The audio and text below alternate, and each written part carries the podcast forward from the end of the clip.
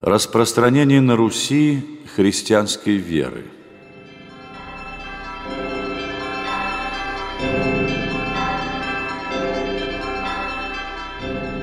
Ангельская труба и евангельский гром Гремят по всем городам русским. Так охарактеризовал древний писатель события, которые происходили во время крещения князем Владимиром русской земли. По княжескому указу ставились храмы, назначались священники, открывались епархии и приводились к крещению люди во всех русских городах и селах. Но не одно только духовенство участвовало в проповедовании новой веры – если Владимир лично не мог присутствовать во время крещения какой-либо из областей государства, то присылал им в помощь своих посадников и тысяцких, как представителей высшей государственной власти. Потому что для Владимира крещение русской земли было делом первостепенной государственной важности. Только в Киеве Владимир сам построил два храма, отдав на содержание одного из них десятую часть всех княжеских доходов. Уже в конце правления Владимира в древнерусской столице насчитывалось более ста церквей. В киевских землях, на юге и юго-западе Руси люди еще до Владимира были знакомы с христианством, потому и крещение принималось ими легко.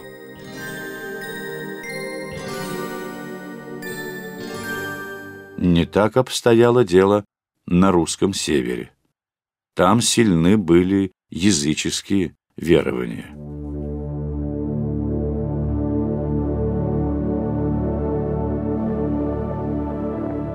В Новгороде Великом перемена веры не обошлась без сопротивления. В северную столицу Древней Руси в 991 году из Киева Владимиром был послан епископ Иоаким вместе с княжеской дружиной для обращения новгородцев к христианской вере. По приказу Иоакима княжеские дружинники сначала разрушили языческие капища.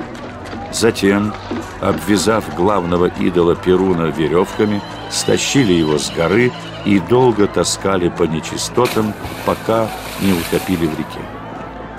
В летописи рассказывается эпизод – который имел место на следующий день после этих событий в пригороде Новгорода. Местный горшечник утром собирался в город для продажи горшков и вдруг увидел Перуна, подплывшего к берегу. Он с негодованием оттолкнул идола шестом от берега и с упреком за дорогие пищевые жертвы сказал ему «Ты, Перунище, досыта ел и пил, а теперь плыви прочь. Однако большинство жителей не так спокойно отнеслось к неспровержению старых богов. Действия княжеского посольства вызвали бунт среди новгородцев. Тогда Тысяцкий князя Владимира Путята во главе своей дружины выступил против восставшего народа, а дядя Владимира Добрыня поджег городские дома. Жители, бросив мечи и копья, кинулись тушить пожар. Перевес остался на стороне князя. Новгородцы крестились.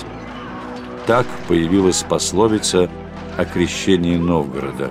«Путята крестил их мечом, а Добрыня огнем». Сопротивление новой вере было оказано не только в Новгороде. Летописец отмечает столкновение с язычеством и в других городах на севере Руси.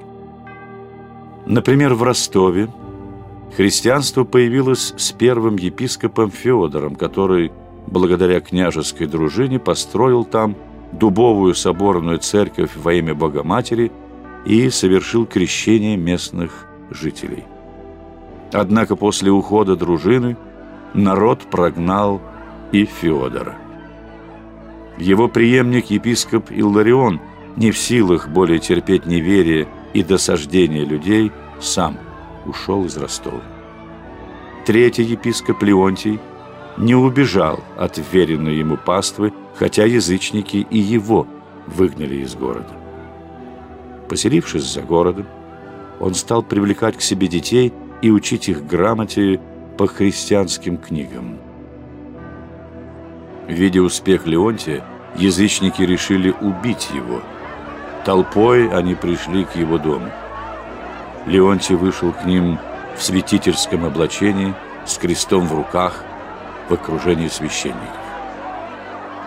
Его решимость принять смерть испугала жителей, а убедительная речь, обращенная к ним, так подействовала на толпу, что многие тут же изъявили готовность креститься.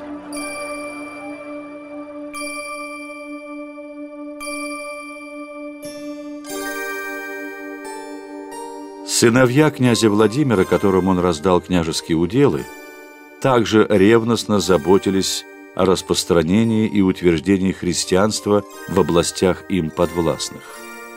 Так, в X веке, кроме Киева, Новгорода и Ростова, христианская вера была проповедана в Полоцке, Луцке, Смоленске, Пскове и других городах Древней Руси.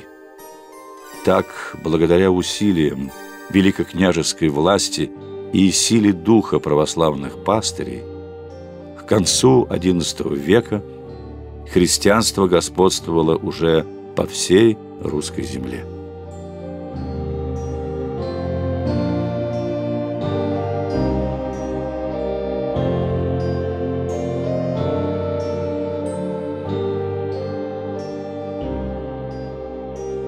Для более прочного усвоения новой христианской веры Владимир открыл сначала в Киеве, а затем и в других городах школы. Князь приказал набирать в них детей-бояр для обучения грамоте. Летописец говорит, что матери, отпуская детей в неизвестные до той поры школы, плакали о них, как о мертвых. Сын Владимира, Ярослав Мудрый, продолжил дело отца – приказав открывать при храмах школы для простого народа. Он также основал в Киеве большую публичную библиотеку, которой мог пользоваться каждый желающий. В быстро возникавших монастырях сосредотачивались основные силы ученых, писателей, художников того времени. Церковные писцы, зодчие, иконописцы приезжали из Византии и других стран и передавали русским секреты мастерства – Вскоре русские мастера уже самостоятельно воздвигали храмы, писали фрески и иконы, которые приводили в восхищение иностранцев и вошли в золотой фонд мировой культуры.